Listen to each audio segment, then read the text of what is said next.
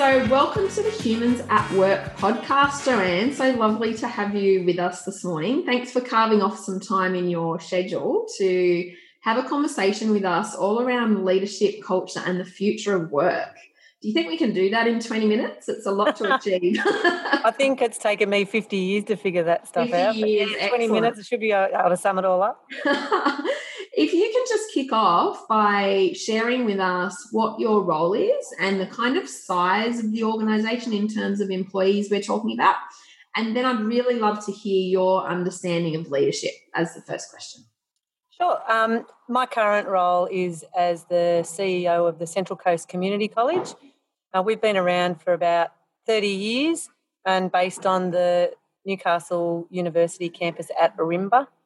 Uh, we have, there's probably 15 full time permanent staff, and we have around 20 casual trainers, sort of ebb and flow depending on, on what we're doing. But we've recently amalgamated with HVTC, so we also have a campus up at the um, up at HVTC's Rutherford site.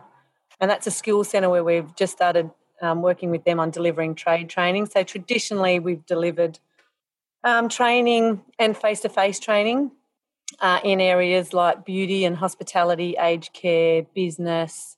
Um, but we've just started uh, delivering trade training, which has been very interesting, uh, fabulous change to our business, and we're really enjoying um, you know, learning about different skills that we can share with uh, a different um, um, group of community as well, members of community. Mm, excellent. So, can you just share with us what your challenges have been around leadership, or what maybe your philosophy is around leadership, particularly you know in a time of crisis that we've just um, been through?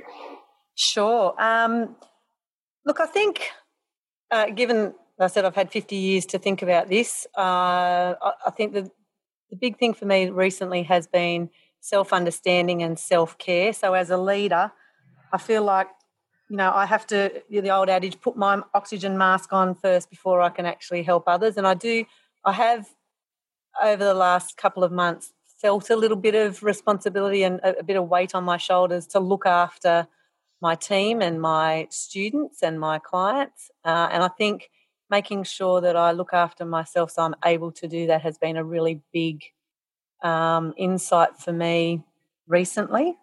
Um, and also just trusting my intuition. It's probably taken me a little while to, mm-hmm. to tr- or, or, even recognize my intuition. I think that's been a big revelation for me recently as well.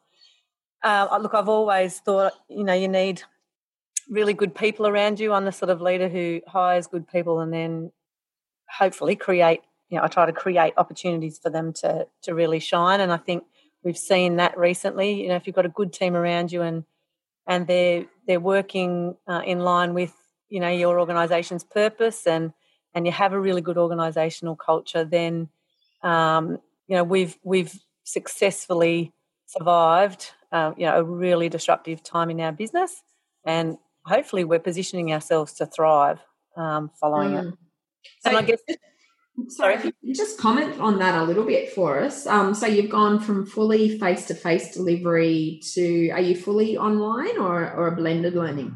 Uh, look, at the moment, and we're not calling it online because our, we will always have face to face contact with our um, students. It's just how we have that face to face contact that has changed. So rather than physically being in the same room, we have um, developed a, a a remote capability where we use digital platforms such as Zoom um, and Microsoft Teams um, to still interact with our students but at a distance. And we've been able to transform our business from, as you said, 100% face to face to zero physical face to face, but um, building capability, um, being able to deliver remotely, but still having that face to face interaction. And what do you think that that change is going to create in terms of opportunities for you moving forward? Well, for, for us, it's the opportunities for our students as well. So for some people, you know, they don't have access to be able to physically come onto a site or physically come onto one of our multiple sites.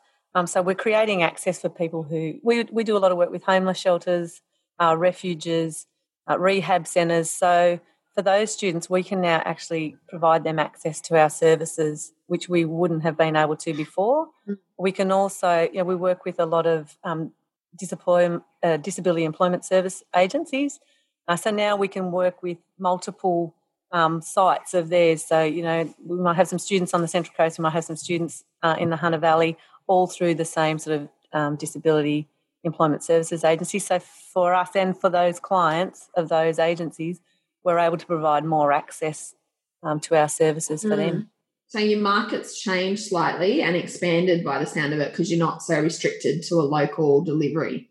Yep, absolutely. Same same cohort of client, um, but geographically um, potentially expanded. But also being able to get into people, even if it is a, ge- a, a local ge- geographical area, you know, just people's accessibility and, and willingness to um, participate in you know some sort of learning uh, has opened up more opportunities for them as well. Mm, mm, that's powerful, isn't it?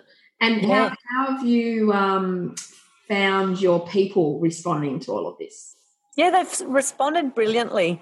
Uh, we've had to pivot a couple of times over the over the four years that I've I've been um, working with the college, and they're just I think it's a testament to their you know their flexibility and their openness and and their commitment to delivering uh, our purpose and helping the members of the community that we serve.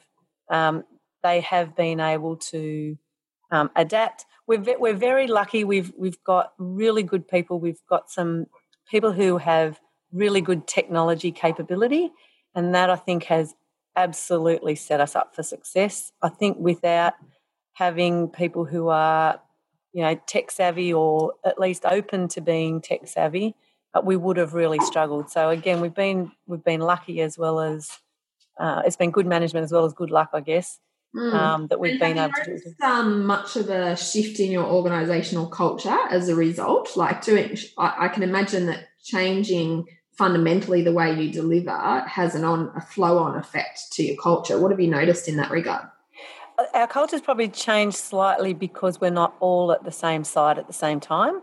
We're, you know, we have a small team. Uh, we're all very close. We work, uh, know, really well together. So having been separated, it's probably created some different ways of working. So we've been checking in on Zoom every morning.